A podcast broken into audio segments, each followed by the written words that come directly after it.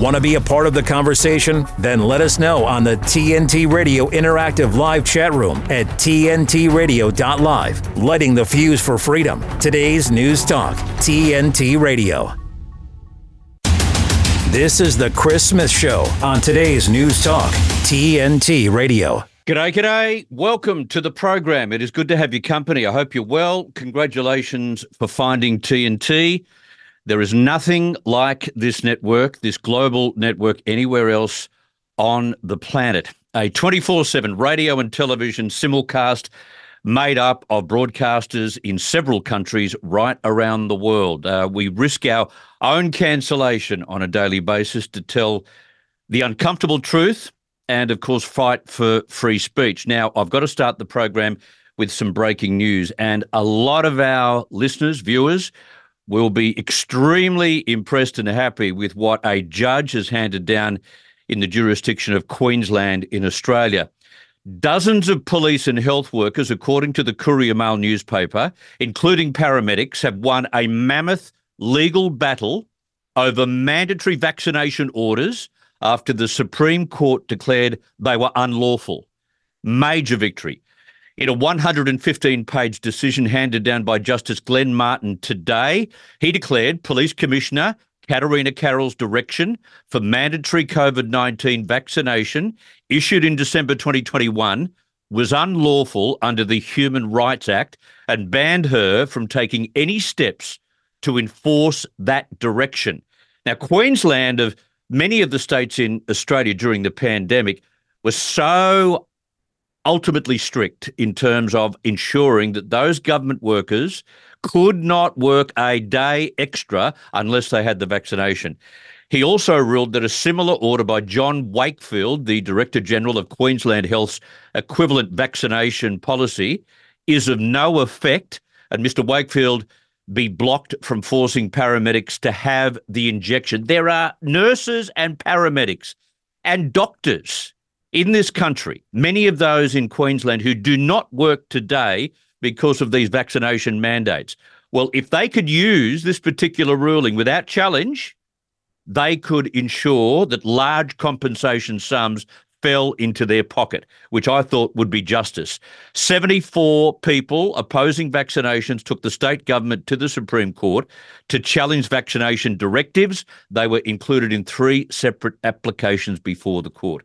We will follow that further during the uh, program today and we'll endeavour to get some reaction to it. It is major news, just repeating.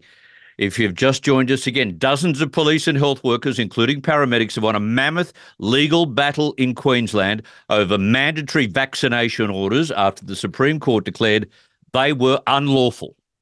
And I wonder whether there'll be a domino effect in other jurisdictions, territory states around Australia. Now, elsewhere in this edition, a huge development in the sudden and suspicious death of Russian opposition leader Alexei Navalny. Now, I'll tell you about how close he was to being freed just prior to his death. And on top of all of that, the unseen interview in which Navalny canes the West. And this from a man, of course, who was created by the CIA. We'll get to that in the program first up.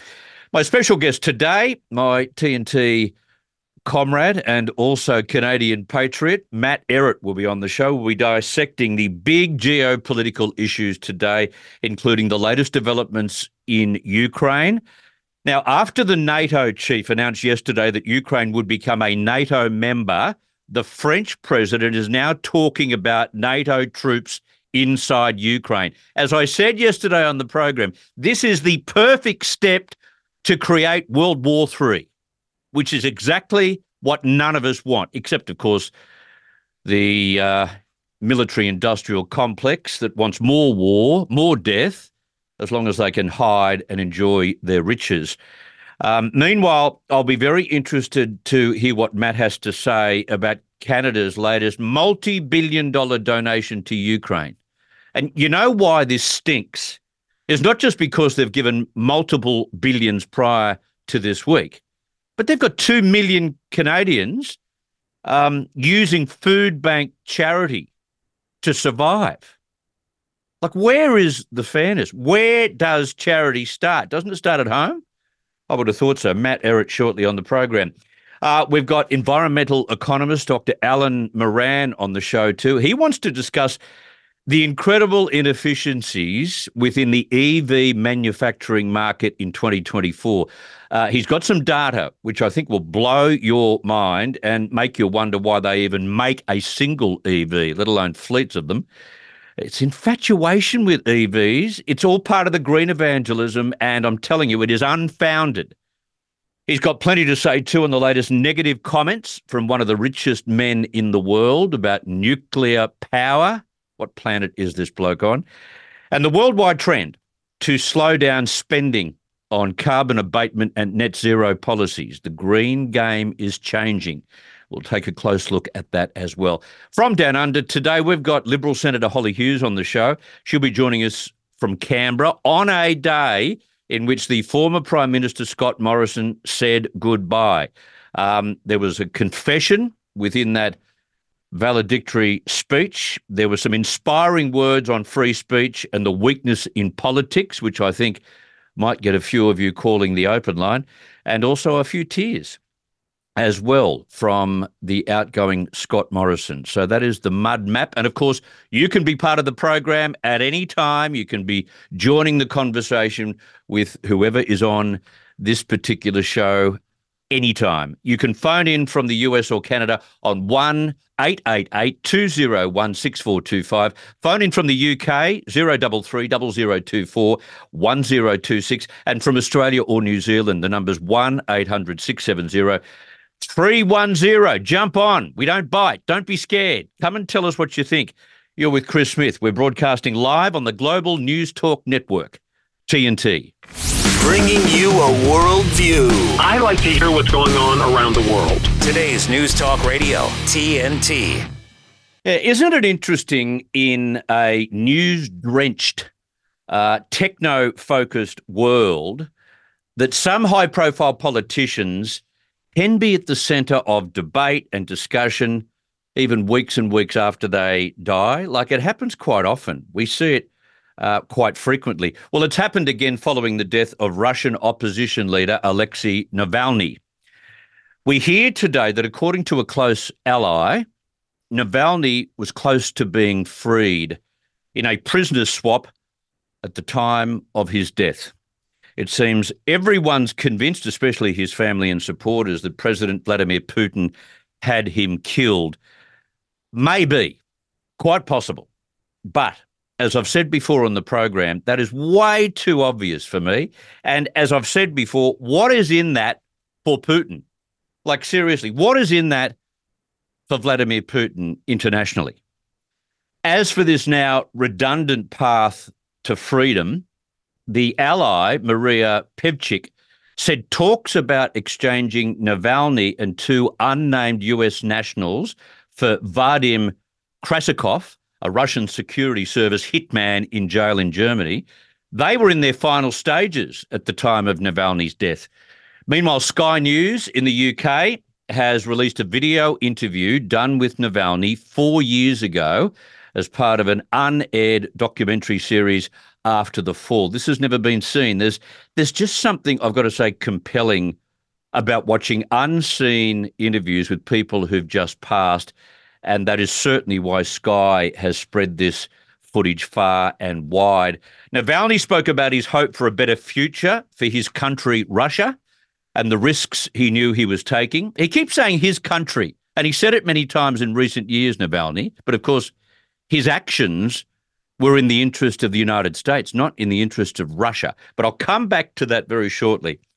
He also spoke about how Russia was doomed under Putin, and uh, in an irony, hoped he would be interviewed on Putin's fate in 20 years' time. Here is the late Alexei Navalny.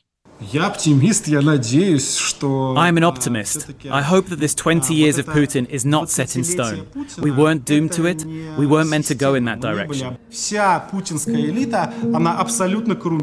The entire Putin elite is absolutely corrupt and it is absolutely colonially minded. They have moved all their families, their children, their assets to the West. And they treat our country as a free hunting zone, and that's exactly how it works. Those who try to resist, let's say, they face the consequences quite quickly. Russia is a European country. All the people who live here want to live like Europe. So I hope that 10 years from now, if you interview me again, I'll be able to tell you how we managed to overcome the corrupt money laundering. That will not be. It will not happen. He has now passed. In August that year, by the way, uh, he claimed he was poisoned whilst on a flight back to Moscow. He also had nothing positive to say about Britain and the West, who he said let Putin's associates get away with laundering unlimited wealth and constantly targeted he and his family. The West does nothing at all, I would say. There are some ritual dances, but nothing really happens. Why do corrupt officials still live in London? Because these corrupt officials feed a huge number of wonderful London lawyers. These people, they will appear very civilized. We will be pleased to chat with them if they sit next to us. They will be wearing a tie and fine manners, and at the same time, they are serving the interests of utter, complete bandits. Surprisingly, that's a rare dig at the West.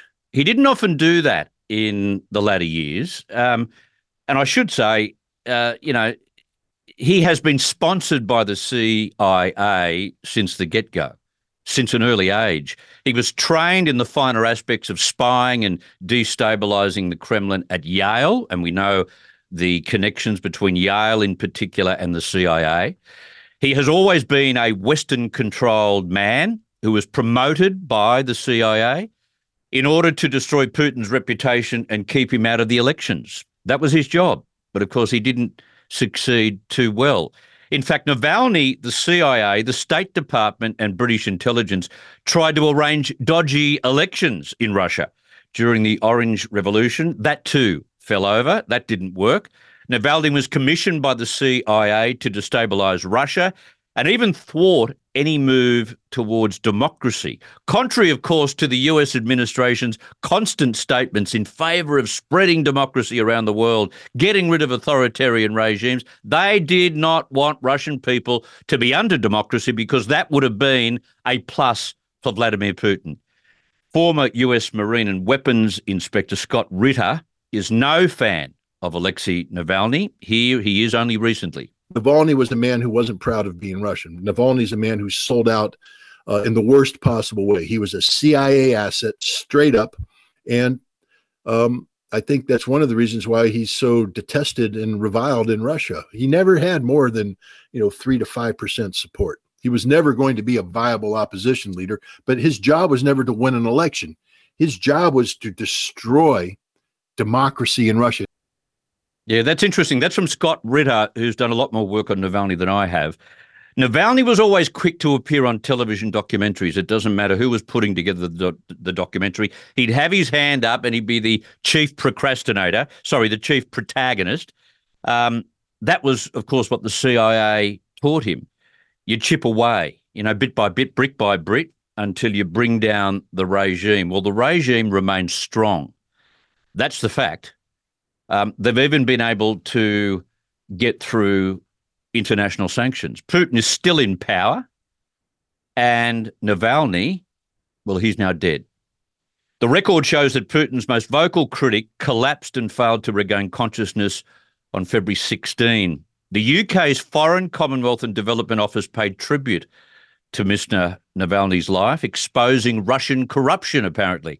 It, it, added the UK has sanctioned 2,000 individuals, companies, and groups under our Russia sanctions regime alone, while directly targeting Putin linked elites in the UK through the National Crime Agency's Combating Kleptocracy Cell. Corruption and kleptocracy will never be welcome on our shores. It's ironic that even the CIA's key public operative, Navalny couldn't lay a hand on Putin. He couldn't. And now look what NATO's up against. NATO is having the same trouble. Um, it might be smarter, you know, to admit defeat in this case and let Russia and Ukraine fight out their own territorial conflicts instead of creating the atmosphere, the environment for the next world war.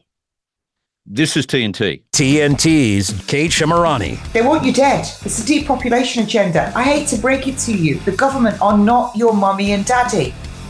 You are. Walk in authority. Take control of your own health. It, it's not the healthcare service, it's the homicide service. That's what they're doing. From the minute you're born, they're injecting you. Actually, they're injecting you while you're in vitro now. It's about making you sick, keeping you sick, treating you, killing you, disposing you, and charging you for the luxury. And we don't want that. We want you to live a long and healthy life so that you too can look like Klaus Einel Schwab of the World Economic Forum, that bloke in the skin suit. We can live forever. We should be living till we're 120. Kate Shemirani on today's News Talk TNT. A better business tip from TNT Radio. News Talk Radio listeners are some of the most active and involved listeners of any format. TNT Radio listeners rely on TNT Radio often as their primary source of information. They trust TNT Radio and are highly engaged with the content. If you'd like more information about advertising on TNT Radio, simply fill out your details on our contact page and we'll be in touch. To find out more, go to tntradio.live. Unbiased information. honest and forthright. News without the misinformation. It doesn't matter what side you're from. What matters is what you say, the truthfulness behind it. Today's News Talk Radio, TNT.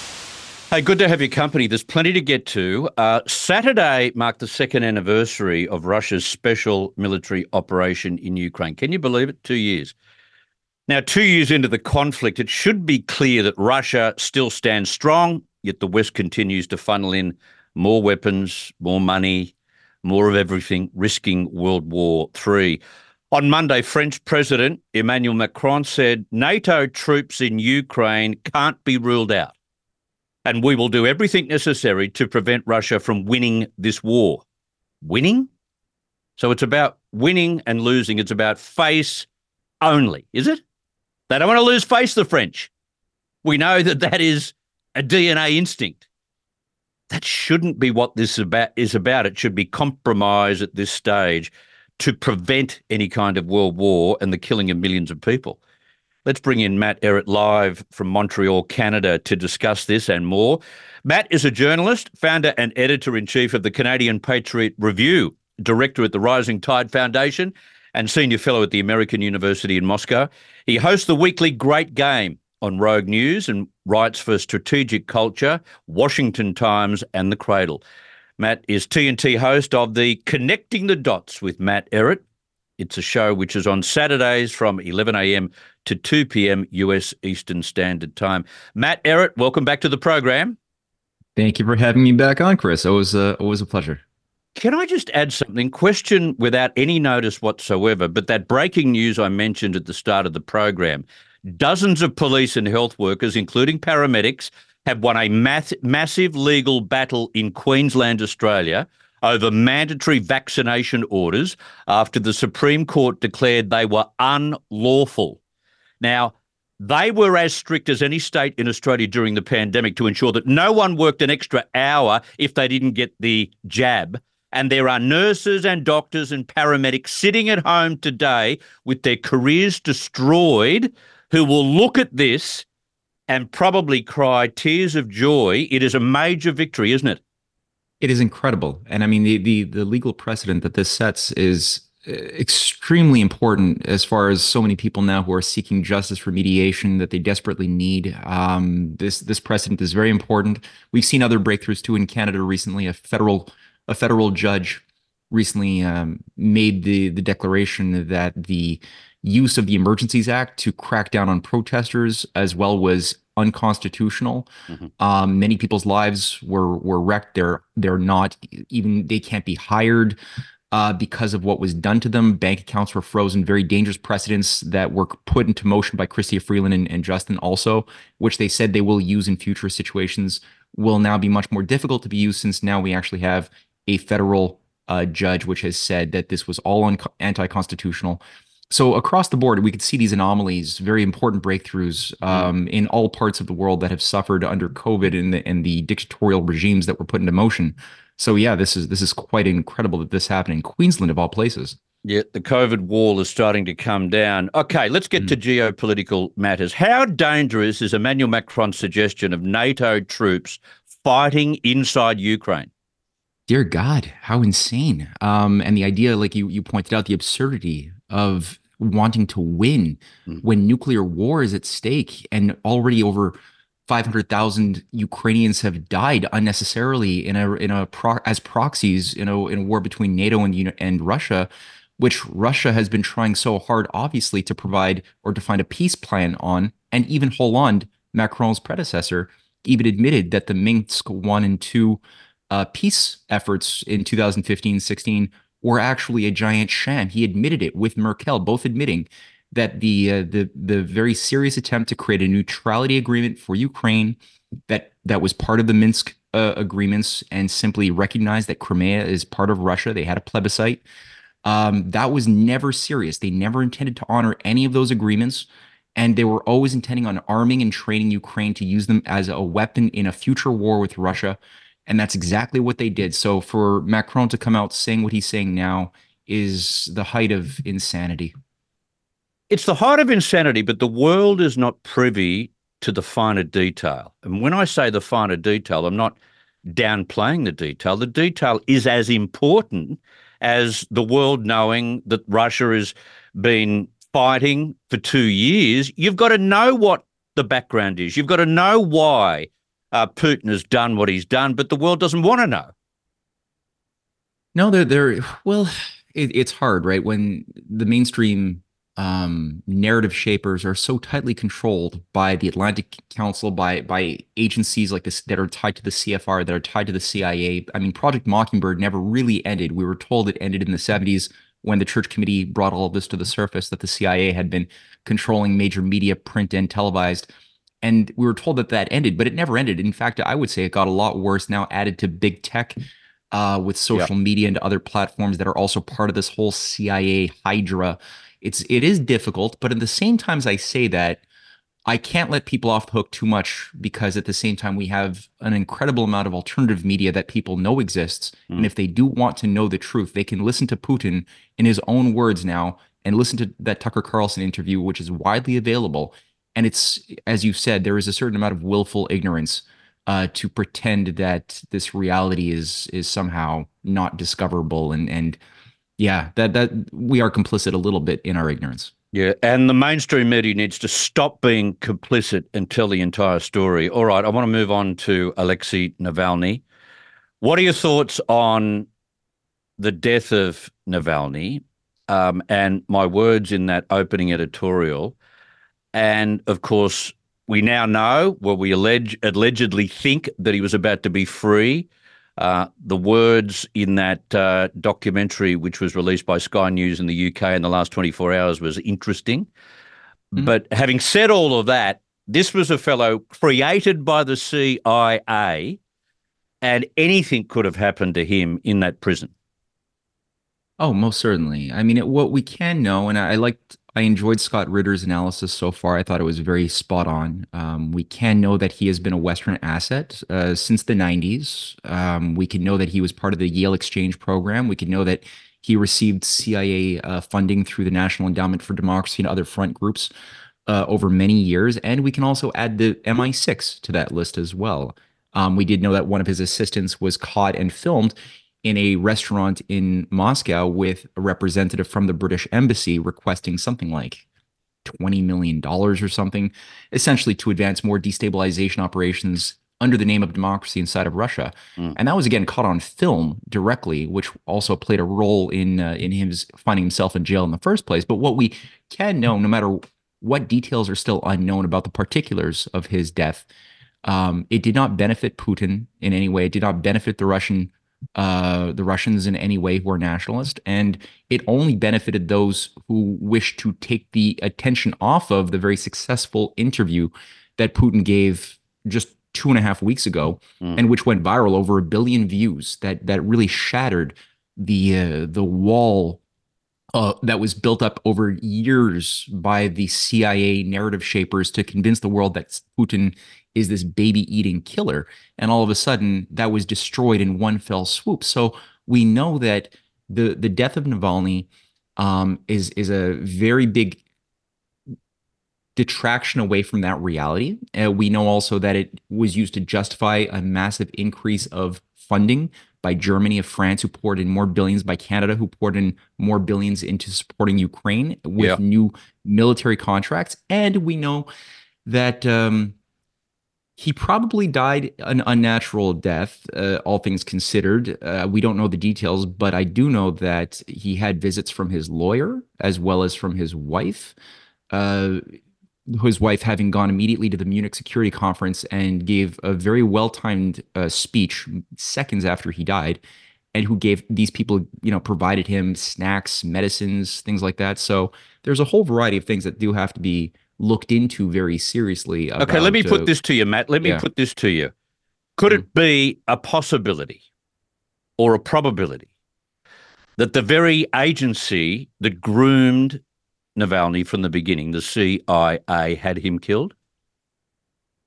Yeah, I think he was definitely more more valuable to many of these forces dead than alive at this point. He was certainly not going to get any political power, as you pointed out very clearly in your editorial. He was not going to get political power. His his uh, effectiveness uh, in prison was was less than nil, and if he was removed from Russia in a prisoner prisoner exchange, he wouldn't have had very much effect outside of Russia. He would not have been allowed to go back in if that were if that had been affected. If that's true, so the best value that one could have gotten for their investment at this point, and a lot a lot has been invested in creating the thing known as Navalny, was to eliminate him. Hmm. I want to talk further about Russia. I want to talk about the deep state within Russia in just a second. I've got to get to news. I'll be back with you, Matt Ehret, in just a short moment. Let's get a news update for you on TNT. I got a news flash for you. TNT Radio News. Matt Boyland here with a look at your TNT headlines. France has announced a new coalition which will supply Ukraine with longer range missiles and has refused to rule out sending ground troops into the country. Beijing has warned Washington's latest round of sanctions against Russia and its partners, including China, threaten the world order. And Sweden will become NATO's 32nd member after Hungary's parliament ratified the Nordic nations' application to join the military bloc on Monday. The common housefly, caught in the clutches of the spider's web. Every move it makes just makes matters worse. Then,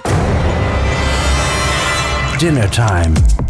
Feast on the captivating stories, videos, and helpful information on our website. Whoa. Dinner's ready. Oh, man. Escape is futile. Just one more video. Get stuck in our web. TNT Radio dot live. I've got Matt Ehret with me now. Another question without notice. And as you probably heard in that news update, Matt, uh, Hungary has decided, its parliament has decided that Sweden can be allowed to join NATO. What are the implications of that, given their proximity to Russia? It it's uh, terrible. I mean, we already have Finland, um, which has been initiated into uh, NATO, expanding NATO's perimeter or border on uh, on Russian territory by a factor of like a thousand kilometers. Uh, Sweden, very uh, very much, it's right next door. I mean, I don't think it's as big of a deal in the sense of I don't I can't see anything similar to what I see in Ukraine or in Georgia as far as a more militaristic um, movement that's been maintained over decades that glorifies Nazism and Nazi collaborators of World War II um, against big bad Soviet Russia. Um, that I mean, obviously, a lot of work has been done to maintain uh, things like ru- right sector, Pravi sector. There's Georgian militia members as well who are very virulently anti-Russian, pro-Nazi, and uh, these things are very dangerous. Um, I don't see something similar in Finland or Sweden, so I can't imagine something like what we have seen unleashed in the case of Ukraine. There are Nazi skeletons in Sweden's closet. Uh, Sweden did have major, major operations uh, within it that collaborated with the Nazis during World War II, and these have gone unresolved. Many of the leading factions were never punished in Nuremberg, um, who ran the you know Swedish ball bearings that that supplied 80% of the ball bearings to a German um, the German Wehrmacht.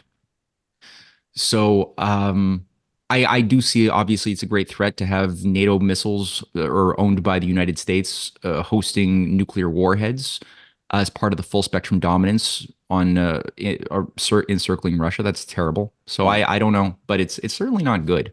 Mm. I wouldn't have thought so.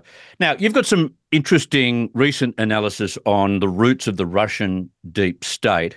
What is the Russian deep state, and what has Putin done to battle it over the last two decades? Well, the the the Russian deep state, just like any deep state, has, I in my view, approximately three primary categories. On the one hand, you have the old families, some of the older bloodlines that uh, can trace their continuity back to the days of Rurik.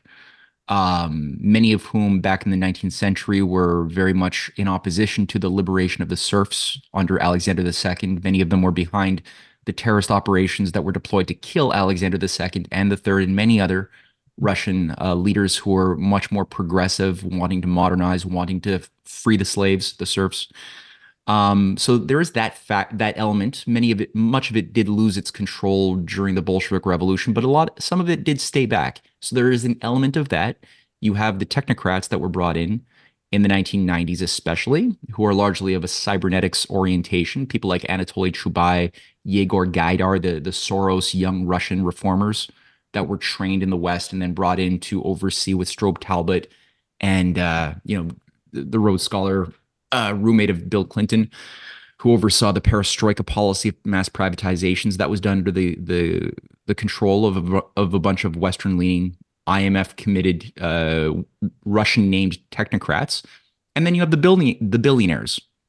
So the technocrats, some of them um, have been taken down. Some of them are still in influential positions. Alexei Kudrin was recently uh, removed from his last position of uh, as the head of the Russian Chamber of Commerce. Thank God.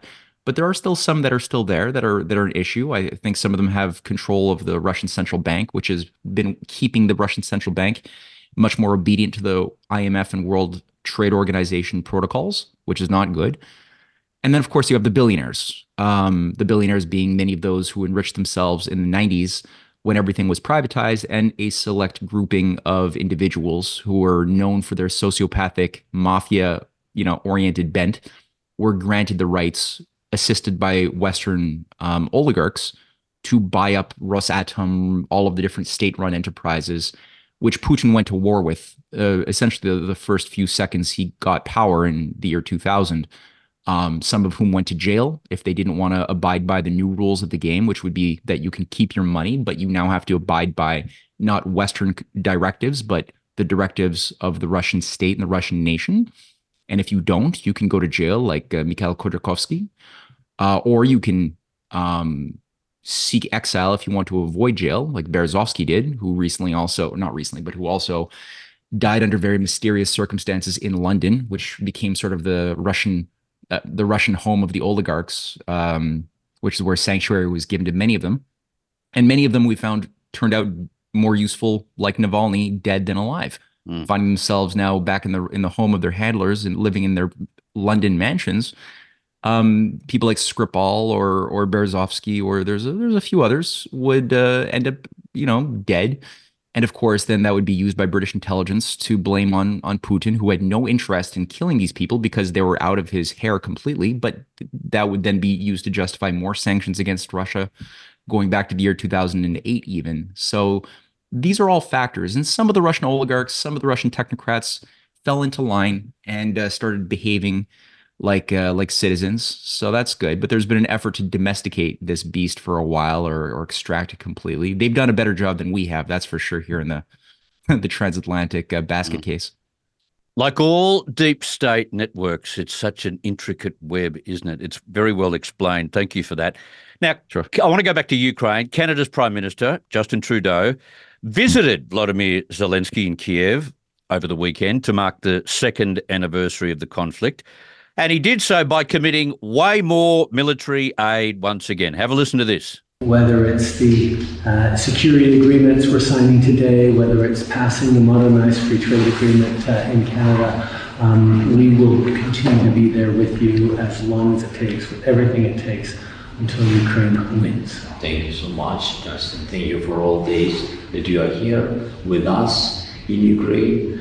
Uh, for these two years, your society, thank you, and your own support is really very important and very strong. And we are thankful for this, uh, your long trip, but your coming today is a great signal for us. Thank you so much. And uh, you mentioned about the document. We are very happy with this document. This is one of the strongest one. So thank you so much that we can count on you. Thank you. Thank you, Chris. There's that American phrase again, Matt, as long as it takes. And he calls it a security agreement. In other words, I'm writing you a big fat check. Why does this disappoint you? what a mess, eh? Um, well, I mean, on, on so many levels, uh, Canada is obviously home to far too many um, Ukrainian expats who have a very uh, glorified view of the Nazis, unfortunately, and um, that's part of what is behind some of the words that we just heard. Chrystia Freeland's voice, I could hear her voice behind what sounding like Justin Trudeau um, in his remarks there with Zelensky. Her, her her own grandfather having been a high level Nazi collaborator in Ukraine during uh, Mikhail Chomiak, who ran some of the biggest news agencies in uh, Ukraine during World War II, rounding up Jews and Slavs and Poles and gays uh, for execution. So that was um, th- there's that, and the other thing is that Canada's economy is is is collapsing. I mean, our our people are suffering. We're going through medical assisted suicide that is expanding leaps and bounds. Four point six percent of all deaths of last year were medical assisted suicide, which has nothing to do with caring for people, but rather saving money uh, because baby boomers are retiring and they're looking for excuses to find ways to kill off baby boomers by making their lives so unpleasant, miserable, and making their their deaths so affordable um, that that becomes preferable. So it's about balancing the budget. We have th- two million Canadians living off of food stamps every month. Um, we've got tent cities, uh, drug addicts as drugs are being legalized, ruining more people's lives. Much of this is being subsidized by taxpayers and the government, providing free heroin, fentanyl for addicts as far as as far as the uh, Soros harm reduction policies that are completely embedded in the Canadian government are concerned. So they're consciously ruining people's lives, making it then easier for you to kill yourself, and bringing Canadian war veterans who had to defend drug cartels and and and laboratories in Afghanistan, which was supplying 90% of the world's heroin. We've had these Canadians who are in the Helmand province, not fighting terrorism, but defending drug fields, opium poppy fields, and laboratories, coming back broken people, and then being told, well, here, now that you're broken, we'll give you more drugs. And then when that uh, runs its course, you can die. Um, so, you know, it's it's to say that we have three billion dollars to throw more more money at Ukraine at the Ukrainian meat grinder when that's happening is just disgusting. It is disgusting. It is disgusting. Mm. Now you've just written an article titled "How Canada's Liberal Party Was Infiltrated by Misanthropic Technocrats." Um, yes. The tyranny in Canada goes back a fair way, doesn't it? Yeah, I mean, I, in that article, I, I make the point that we have to go back to the purging of the pro-development liberals of the 1950s. Um, people like C.D. Howe. Uh, we we had a, a, spectrum of real anti-Malthusian um, citizen statesmen in the Canadian government during and after World War II who were part of the Liberal Party. And unfortunately, um, there was a viral takeover of that party, a purging of all of the pro development people. Um, I, I, go through some of those elements inside of that article and my book series that tells their their tale and the entire uh, technocratic what, what was known as the uh, the Quiet Revolution, first in Quebec in the early '60s, brought in a new technocratic elite, and then it was replicated on the federal level in 1968 with uh, Pierre Elliott Trudeau, who was a, a, child of this operation. And this was all steered from London. Um, as I go through in the article, this was begun by by a series of conferences. The first being in the 1920s uh, in Port Hope, with a leader of the Canadian Roundtable movement named uh, forgot his name all of a sudden. Uh, but the the roundtable movement ushered in this idea of turning Canada into a much more controlled technocratic priesthood managed by a managerial elite that would be more beholden to um, London and the British Empire's interests, uh, which also had deep penetrations into the American deep state as well, as we know through the Council on Foreign Relations.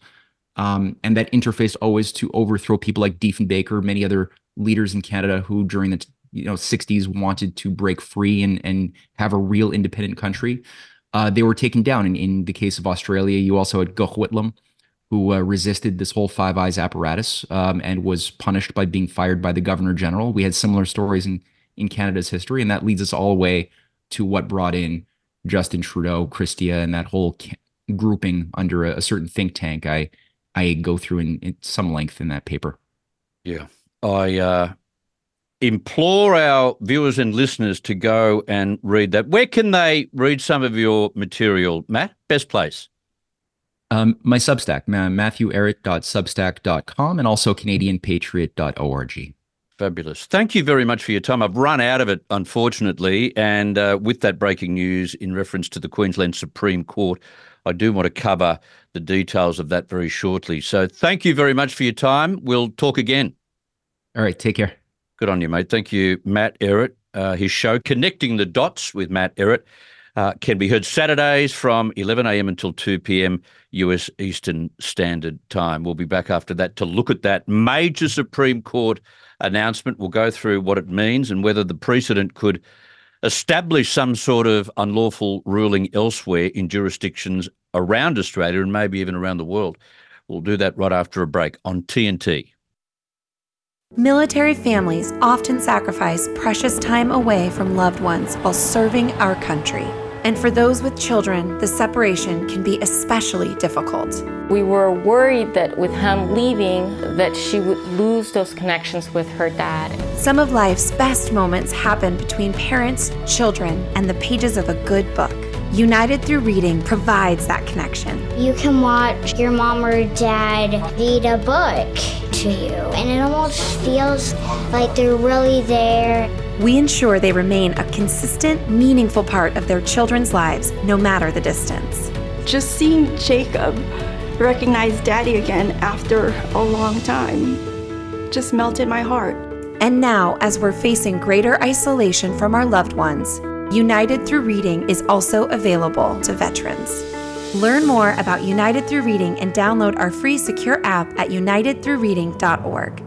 I'm CAL FIRE Battalion Chief Isaac Sanchez, and normally we like to provide you with tips on how to keep yourselves and your family safe during wildfires. But given the historic impacts that the weather has had on our state this year, we would like to provide you with tips on how to keep yourself safe during extreme weather. If you reside in an area susceptible to flooding, Please take the necessary steps to prepare to evacuate if advised. Make sure you've identified at least two exit routes out of your neighborhood as one of them may be blocked or flooded. As the weather develops, remember to check in on vulnerable neighbors and family members. They may need additional time to prepare for evacuation.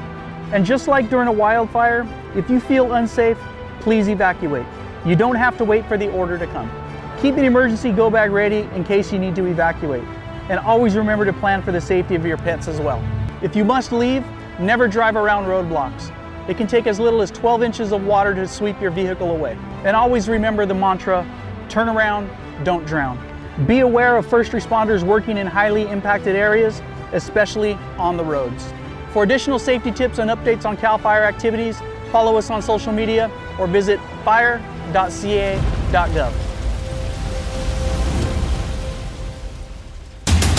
This is The Chris Smith Show on today's News Talk, TNT Radio. During that conversation with Matt Ehret, he raised the idea that Tucker Carlson and Vladimir Putin's interview must have changed minds because it was quite obvious what Putin's motivation was. And you're right. If people are exposed to that and go and look for something like that, they can learn a little bit more about the background of the conflict between Russia and Ukraine. But as Tim, one of my listeners, viewers, has said on the chat box on tntradio.live. Chris, I've sent the link to the Tucker Carlson Putin interview to about 20 of my friends. Every one of them have refused to watch it. They do not want to hear it. They make their minds up, they become blinkered, and they don't want to know the other side of the story. I would have thought it doesn't matter what you do in life, whether it's war, politics, your own relationship, you've got to see and hear from the other side. All right. As I mentioned at the very start of the program, some breaking news. Dozens of Queensland police and health workers, including paramedics, have won a mammoth legal battle over mandatory vaccination orders after the Supreme Court declared they were unlawful. I wanted to bring in Charles Kovess, uh, practicing tax law for 20 years, Charles has, then successfully changed career in 1993 to become Australasia's passion provocateur. For the last 30 years, he's provided services as a professional speaker, facilitator, executive coach, and author, and a whole heap more, especially in the COVID field. He's a fellow TNT presenter, and he joins us now. Charles, thank you very much for your time. Chris, great to be with you. This is, this is a big issue. Wow, not only an issue, but what a victory. It's a clear victory for those who took up um, the case to the Supreme Court, isn't it? Absolutely. And the act of governments acting unlawfully and contrary to our human rights is crucial. Now, when you look at what we're facing with the refugee issues, you know, and the government's allegedly interested in human rights, the human rights of Queensland workers and many workers around Australia were trashed. And you, you know, we have to say this is a Queensland Supreme Court case, but it's an important case. Don't you dare trash human rights. And what this is going to do is lead to the awakening of people to say, no, governments cannot do what they want to do on a whim. At the time, during the pandemic, there was a large number of Australians who went out into the street against government orders to protest about mandates in particular. Um, it was career breaking. It was dangerous to do what they did. We were told, etc., etc. They've been right all along, Charles. They have been right, and and they've lost their jobs and they've struggled. I'm involved in a number of cases, so I moderate four global meetings a week on on these issues of protecting people's human rights. These people, and, and I'll give you another example, Chris, of Virgin staff who lost their jobs because they refused, and the, and the judge in this case talked about the coercion of being forced to take this medical intervention. It is contrary to the Nuremberg Code. And these people, the, the AMBOs, the police, the fireys, and by the way, these mandates still apply in Victoria, where I am. It is just a great testimony to their courage. They then had to go and door knock, literally, for funding for the case and they put their own lives. Many of them have sold houses. Now, I don't know specific cases here, but right around Australia, people have had to sell their homes mm. because they refused to have these jabs that were unlawfully declared. You know, the, and and this this understanding this, I urge everybody watching this to understand that we do have rights and that the government only gets its power from us, the people. We forget that. We keep thinking, remember, these politicians are our servants. The bureaucrats are public servants and they these people have no power except from us via the Queensland Constitution via the Australian Constitution and then the politicians acting in accordance with law and the bureaucrats and the judge I've read I've read much of the 115 pages Chris that came out today right. I've I've scanned I've scanned it. Now it means you know the these orders were revoked. So people go, you know, I've spoken to another barrister who said, "Oh, this is a Pyrrhic victory." No, it's not. This is a crucially important victory because the judge in the 115 pages has gone through the principles that apply. And Chris, the other thing to note, and I hope you get them on your show, is the human rights organisations in Australia. Let's take Queensland, but they're also they're in right around Australia. The the lawyers who joined these human rights organisations, poncing about about human rights, none of them came out about the attack on human rights. That these Queensland, these courageous Queensland people stood up against. Human rights organisations absolutely failed. They kowtowed to the government. And I was looking at the front page of the Courier Mail this morning, before this story broke, of course. And there was a story there about a nurse being told that because she didn't take some kind of booster associated with COVID 19, she couldn't go to work. This is happening in 2024. They're nuts, aren't they? That, that is exactly right. And you touched on Matt Ehret, who who I know, and, and his conversation around Putin. And there's a beautiful Chinese saying that I quote often in my in my seminars. To be uncertain can be uncomfortable, but to be certain is ridiculous. And to be certain that Putin is bad, USA is good, to be certain that boosters are good and refusing them is bad, this behavior by these government functionaries, these literally technocrats. And the judge touched on this in the judgment. He said, Oh, well, the Director General of Health said I was told to do this. The judge rightly pointed out, no, just because a technocrat, just because a scientist says we should have these boosters, you must take into account the impact on people's lives. And they resolutely failed to do that, just like Dick Dan, I call him, dictator Daniel Andrews in Victoria. He said, Oh, Brett Sutton, the chief health officer, and Jeannette Young in Queensland, since we're talking about Queensland, oh, well, the, the, the experts told me to do this. That is absolute abrogation of their duties and a breach of their oaths of office that they will uphold the law. And we see, have that's a very them. interesting point. That is a really interesting point.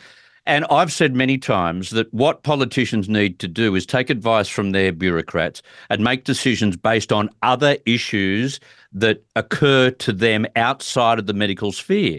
Now, if they'd have done that, a lot of what was told to them and insisted upon by medical officials would not have been carried out. But they didn't. They used the advice they were getting from the health department officials, and that was not to be negotiated. That was not to be compromised. And that was their such a weak way of leading their state, wasn't it?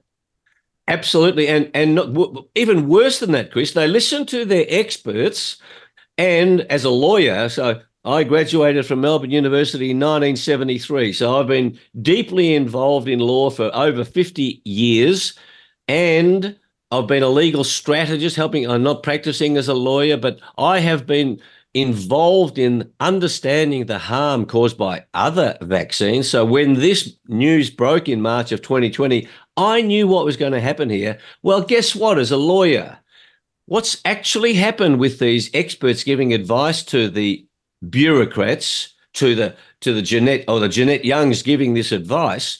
These bureaucrats are actually half rate experts. They're not even top of the tree. And mm. guess what, Chris? Did the government say, now we've heard your opinion, now we're going to get another expert? This is like running a court case, only listening to the plaintiff, and the judge says, I've heard enough now. Exactly. I'm not going to listen to the defendant. Spot on. That is a really great description of what occurred in every jurisdiction, and I should say, right around the world. Um, and not one, Chris, not one debate, not one debate in Australia or around the world was facilitated by government to say, well, let's have a debate of the experts. Not one. And I say that shows evil, corrupt intent. And I call on governments to explain why they didn't allow the experts disagreeing with their half rate experts to be given airtime. I made the point with Matt Ehret a short time ago that I got the feeling that the wall, the COVID wall, was starting to crumble. And I make mention of today's decision, which is major in the context of Australia at least, but also too in the context of what we heard during the week last week, which was the New Zealand study that looked at 99 million cases and have concluded this is a mainstream study and concluded that there were more observed illnesses associated with taking the jab than there were expected illnesses. So, in other words, it was making people sicker and killing people more than what they even predicted. That's that's precisely correct. And the, and the global meetings that I run four times a week, that evidence is overwhelming, and the mainstream media refuses to cover it. And that's why TNT Radio is, is so important because these issues must be covered. And the problem is that pharmaceutical companies give too much money to the mainstream media for their advertising and their whole game plan. They don't want to cover it. These jabs, don't call them vaccines, these COVID jabs are deadly. And guess what's going to come from this case, Chris? The fact that the mandates were unlawful. So a person who, you know, they, they now say the judge said, well, they've been revoked, but it's still not the, it's not theoretical. You can take no disciplinary action against any of these people, so it's relevant to their future But there's also another issue that there are people dying and people permanently injured. And you just have to go to Jab Injuries Australia, everybody. JabInjuriesAustralia.com, I think run by Matt Jordan, doing great work. He's got massive stories about people whose lives have been destroyed. Well, guess what? If your life is destroyed by an unlawful direction, there is consequences to pay for government. Okay, let me ask you one final question. I'm right up against news. What are the ramifications of this for other jurisdictions in Australia? And second question, is there a compensation suit coming because of the decision out of the Supreme Court today? On the latter question, yes, there will be. On the former question, I just want to say this is a state piece of legislation, Human Rights Act, and it's a single judge of the Supreme Court. So these bastards are likely to appeal, appeal with our money. With our money, because they this is just a game to them. It's not their lives to them. And bear in mind that big business hasn't suffered. It's small to medium enterprises and individuals who are suffering. But it is there the the judge has done a masterful job in analysing the law. That analysis, which also includes federal Australian law and decisions from all around Australia, it will be relevant to every single interpretation of human of state human rights legislation and states that don't have it. This judgment will be helpful in unpacking Commonwealth human rights legislation. And mark my words, Chris, they are real. And now that the people are waking up, judges respond to the fact that people are waking up. Yeah, very true. Good summary. I've got to leave you there, Charles. Thank you very much for joining us at late notice. Much appreciated. Pleasure, Chris. Well done. Thanks. Good on you, Charles Kovess, who's been right into this from the get go. This is a major victory, and we'll discuss it further in the program. Got to go to news, and then when we come back, we'll catch up with Senator Holly Hughes and also Dr. Alan Moran. We'll talk about green evangelism once again. This is Chris Smith on TNT.